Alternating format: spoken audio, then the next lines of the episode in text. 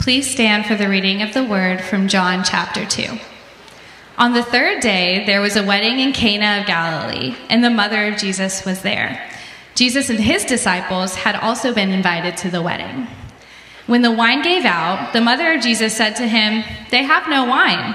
And Jesus said to her, Woman, what concern is that to you and to me?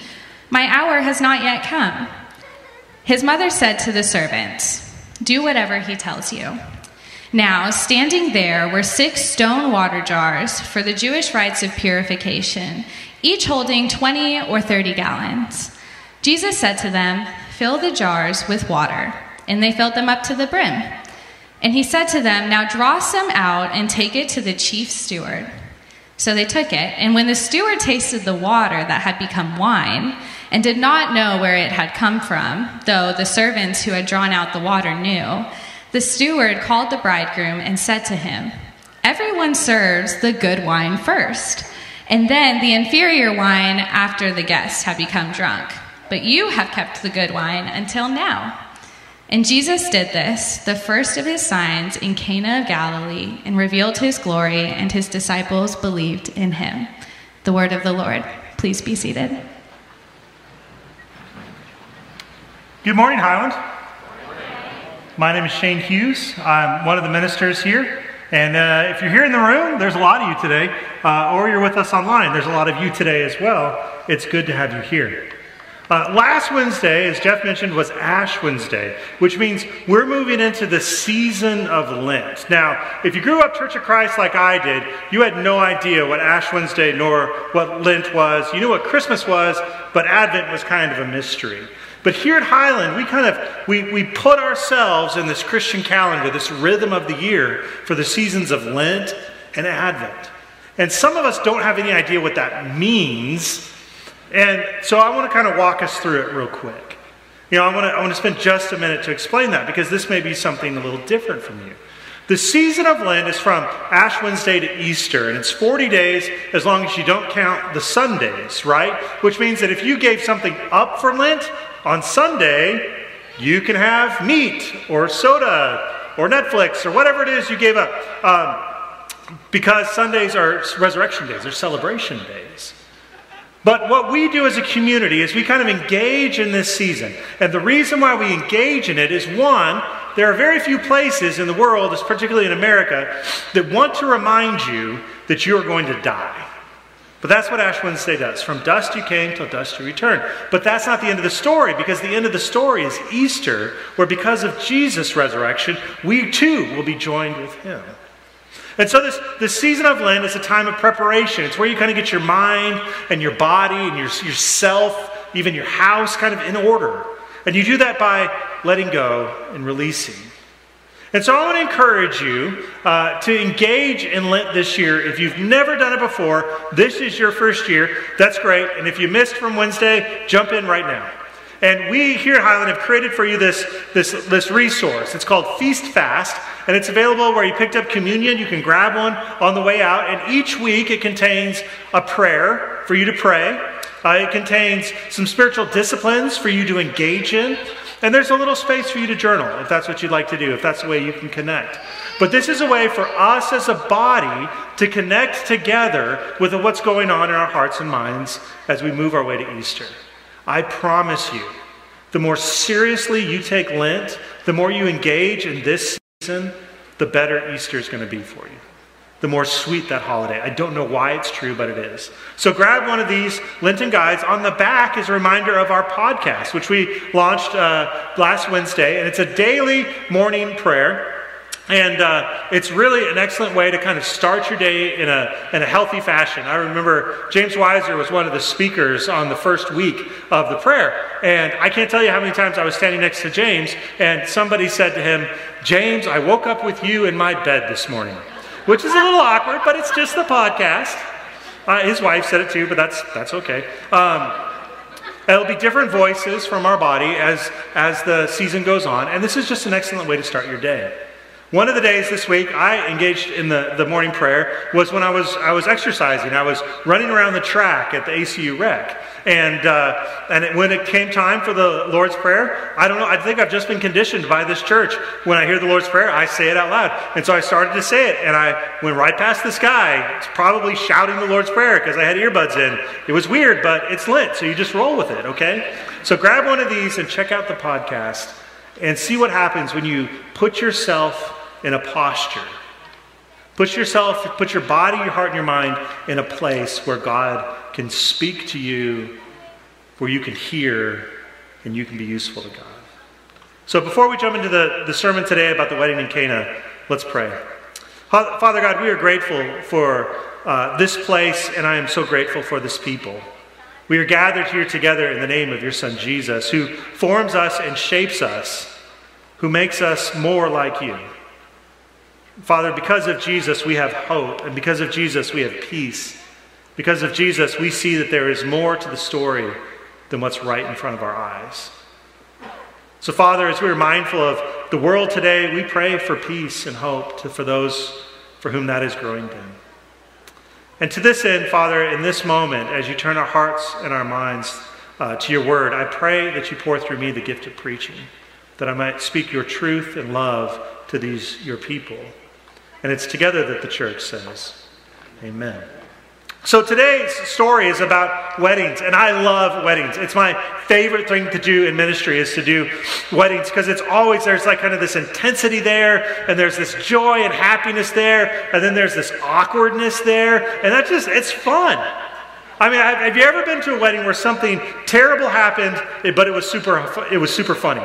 It was super great, right? Like you're somebody shows up, and this happened to me. One of the groomsmen forgot his like tux pants. Had his tux shirt, had his tux jacket, had his tux bow tie, no pants. And there was this mad scramble, like 30 minutes before the wedding, to get the pants back to the church. It was, it was a lot of fun. One, time I was in this wedding, I wouldn't have done it again. Uh, one time I was in this wedding where I was officiating. And now here's the secret. If you ever do a wedding, this is what you need to do. When you say, I now pronounce you husband and wife, which is the coolest part of a wedding, two people come in, one person, one flesh leaves, and you pronounce it. It's like cosmic when it happens. But you say, I now pronounce you husband and wife. You do this. You take one step, two step out of the way. Because then you don't, you're not in the picture, the kissing picture right? Well, so my, my, my, my intern in Arkansas, Maddie, he was getting married. And, and he goes for this kiss two steps away.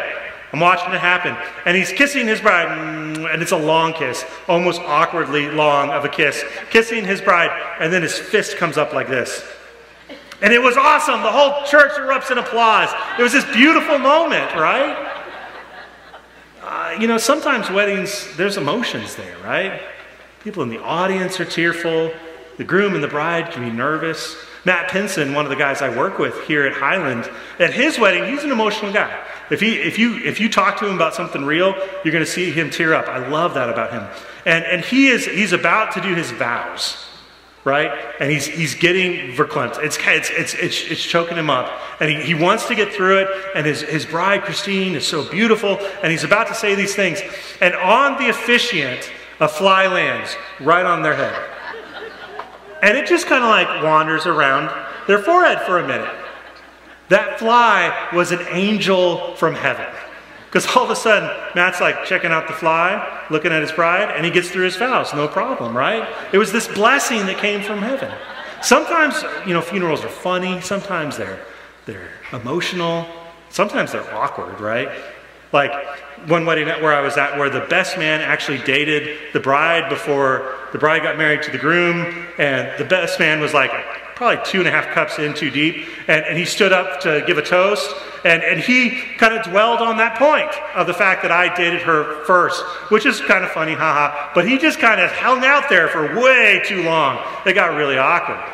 Or my second favorite moment was there was this minister who was the father of the bride, and he really wanted everyone to know that weddings are forever. Like he really needed everybody to know that that was the case. And you're kind of like, okay, what's behind? What's going on? You know, this is weird. And so there's this, there's, there's weddings have this moment, right? And sometimes it's funny and sometimes it's serious. And most of the time it's beautiful. But what's about to happen at the wedding of Cana is embarrassing. The groom's family has run out of wine. And in the first century, in, in this part of the world, uh, a wedding feast lasted for seven days. It wasn't just an afternoon or an evening. I mean, you can imagine the awkwardness if you, you miscommunicated with the caterer and you're short like four tables and there's 24 people kind of standing in the back trying to figure out what to do because there's no place for them to sit. That would have been awkward. These guys ran out of wine. It's not just embarrassing, it's going to be shameful. And Mary comes to Jesus and says, Hey, they're out of wine. Is Jesus rude to his mother at this point? We're in John chapter 2, if you want to open up your Bible there. Is Jesus rude to his mother? What he says is, What is this between me and you? Which a good translation is, What's this got to do with us? Right? And that's not a rude statement to make. It's in Scripture and a few other places. And it's just like, hey, this really isn't my concern. It's not my problem. And then he adds, My hour has not yet come. This isn't his wedding. Right? They're not the family that's supposed to host this thing. He's not the one responsible for providing the wine. And there's a something there's a sublime joy in a healthy boundary. And Mary's reply is not to Jesus, but to the servants, and just says, Do whatever he tells them, you two. And in, in some ways, that has a little bit of problematic, right? If Jesus says his time has not yet come, then Jesus' time has not yet come. If he's not the groom, bridegroom, then he's not responsible for in this. And so let's not be trite in our reading of the text to assume that Mary knows her son so well that she knows better for him than what's best for him. Jesus is the Son of God. Or that Jesus is having kind of this like, yes, mom moment. First of all, that doesn't make any sense culturally in the first century. That's us reading ourselves into the text. But it's real easy to assume that Jesus is just like, whatever, mom, just get off my back. That's not what this is. I think there's something much deeper here to realize.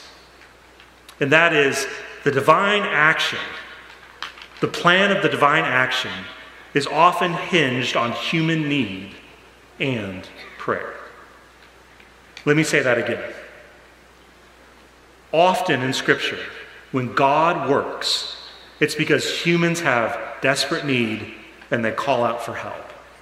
You can think back to the story of the Hebrews who were in bondage and slavery in Israel. For 400 years, they're in slavery in Israel. God begins to move when He says, I have heard their cries and he raises up Moses. And there's so many times in Scripture where that happens, where that it's human need and prayer that begins the divine action. Jesus is not the bride's the, the groom at this wedding, but he is going to step in.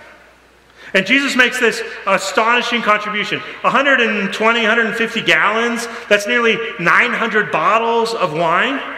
And so we thought to ourselves in the worship team, like, okay, how can we help us realize exactly how much wine this is? And so we thought, like, okay, let's take 900 bottles of wine and let's put it up here on the stage. And you can see exactly how much it would be. Or we thought, like, let's get this 120, 150 gallon barrel and we'll just kind of siphon out the baptistry water and you'll just kind of see it pour up. And in the hour we're here, how little water of that 120 gallon barrel got full. The problem was is that we couldn't find 900 bottles of wine very easily.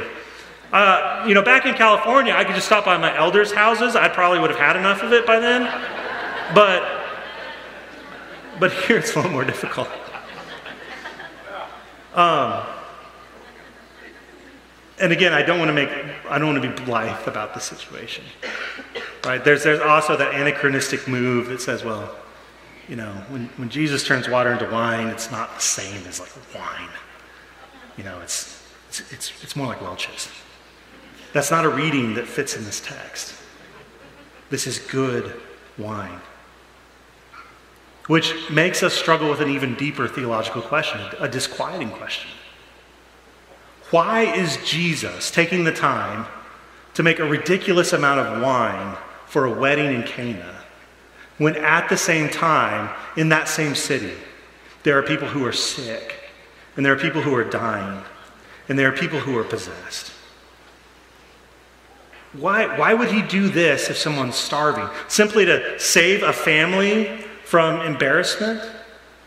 Why would Jesus waste his miracle power in this way?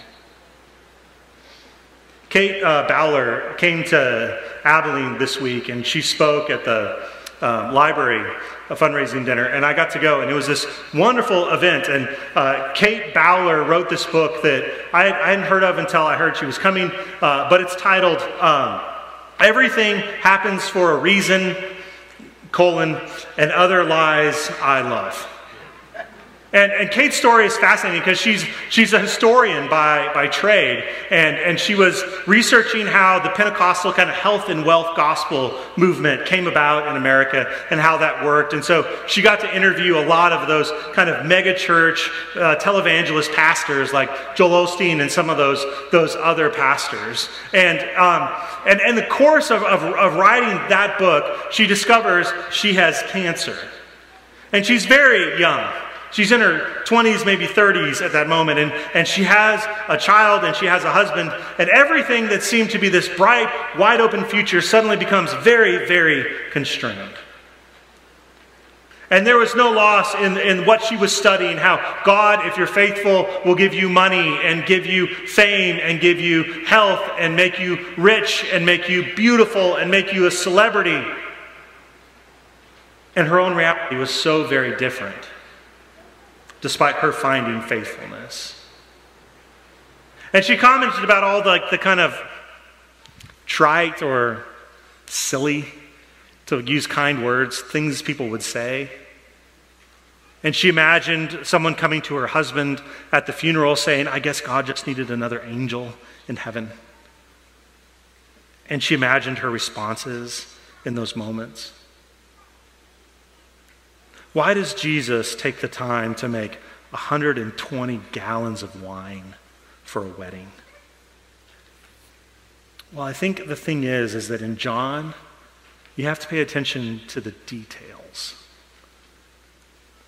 John wants you to work for the, the fruit of the gospel. God, John wants you to read and dig into it.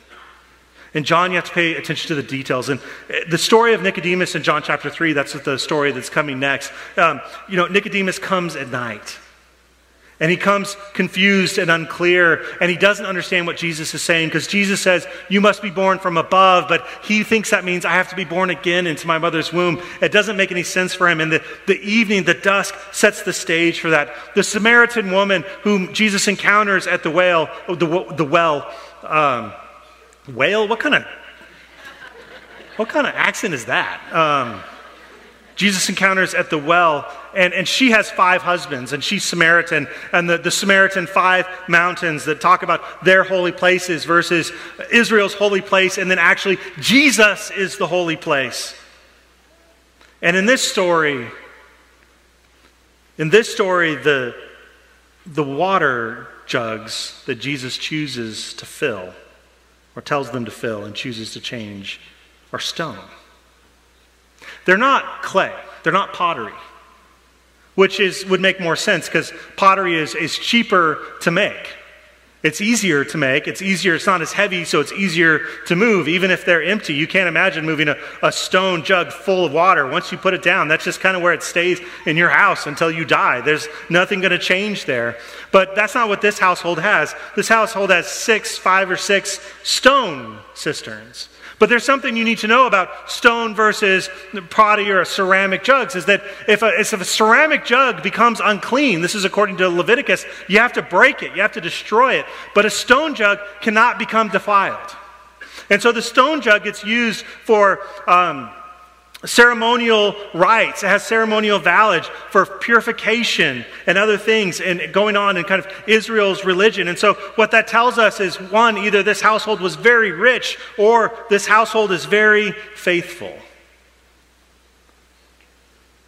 And that says something about the nature of the abundance of God in giving.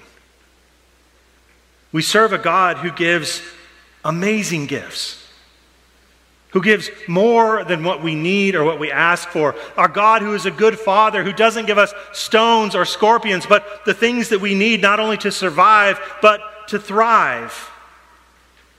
And you can't miss the fact that these are stone cisterns. That what had been used for ceremonial cleaning is still just water. But when Jesus enters into the story, when Jesus enters into the picture and the narrative of Israel's history, those things become the means to create abundance for everyone. And maybe this is the moment that Jesus becomes the bridegroom, the host at the table. And if we read our Bibles carefully, Jesus is saying something else. Isaiah chapter 25, verse 6 through 8. On this mountain, the Lord Almighty will prepare a feast of rich food for all peoples, a banquet of aged wine, the best meats and the finest wines. On this mountain, he will destroy the shroud that enfolds all peoples and the sheet that covers all nations. He will swallow up death forever. The sovereign Lord will wipe away the tears from all faces. He will remove his people's disgrace from all the earth. The Lord has spoken. Here's the thing that we're going to learn in this series. I'm just going to give you a spoiler right off the front because I don't want you to miss it next week. It doesn't really matter if you're in the presence of God and it's feast or it's famine. If you have Jesus, you have abundance. This week, we're going to see the wedding of Cana, where Jesus turns water into wine. Next week, we're going to talk about the 40 days where Jesus fasts. And then we're going to go back to a table where Jesus is eating with unsavory people. And we're going to see what happens there. And then we're going to move to Jesus' teaching on the Sermon on the Mount. And we're going to go back and forth and back and forth because it doesn't matter what's happening feast or famine, Jesus is the abundance of God. Jesus stands in the middle of this text sits in Yahweh's seat at the table in Isaiah chapter 25. And he offers a feast not just for Israel, but for the world. Jesus becomes the bridegroom to fulfill the promise of God to Israel and to us. So, what does this text say about us? What is the word for the church this morning? I think one of these words is if Jesus is the place of abundance, then we ought to be people who have fun. We ought to be the people that experience the joy of God. Right? That doesn't mean that things always have to be on the up or we have to pretend that it's always great or things are always going well. That's not what I'm saying. What I am saying is we should know what the reason for the party is. Maybe we find ourselves as the wine steward in this story. The wine steward doesn't know it was Jesus, but he does know that it is the best wine. And this has two facets. We are so often the recipients of the abundance of God without realizing it is the creator of all things that has given us these gifts. If you don't stop to reflect and think for a moment, it's real easy to imagine that you're not in the feast because the wine's not that great. But if you pause and reflect on everything that the Creator has given you, you realize the abundance you have. And the second is simply this the steward recognizes that inebriated people can't tell what good wine is. And I think there's a word for the church here. I think there's a word about what does it mean to say what the good life is. There's a tremendous distance between a good life and the good life. And again, I'm going to give you a spoiler. The difference is Jesus. Jesus shapes our worlds and our lives in ways that we don't understand. So maybe you find yourself as the steward. Or maybe you find yourself as the servant. You know the truth. You've seen what God has done. You're kind of scared and also in awe. And it's your job just to bring a cup to someone else. And in the name of Jesus, you say, Be blessed. Um, I honestly thought that we'd have a worship team behind me right now, but they're coming up, so we're good. It's just a good sermon. We just just you were just in it. That's all right. Um, let's uh, stand and sing together.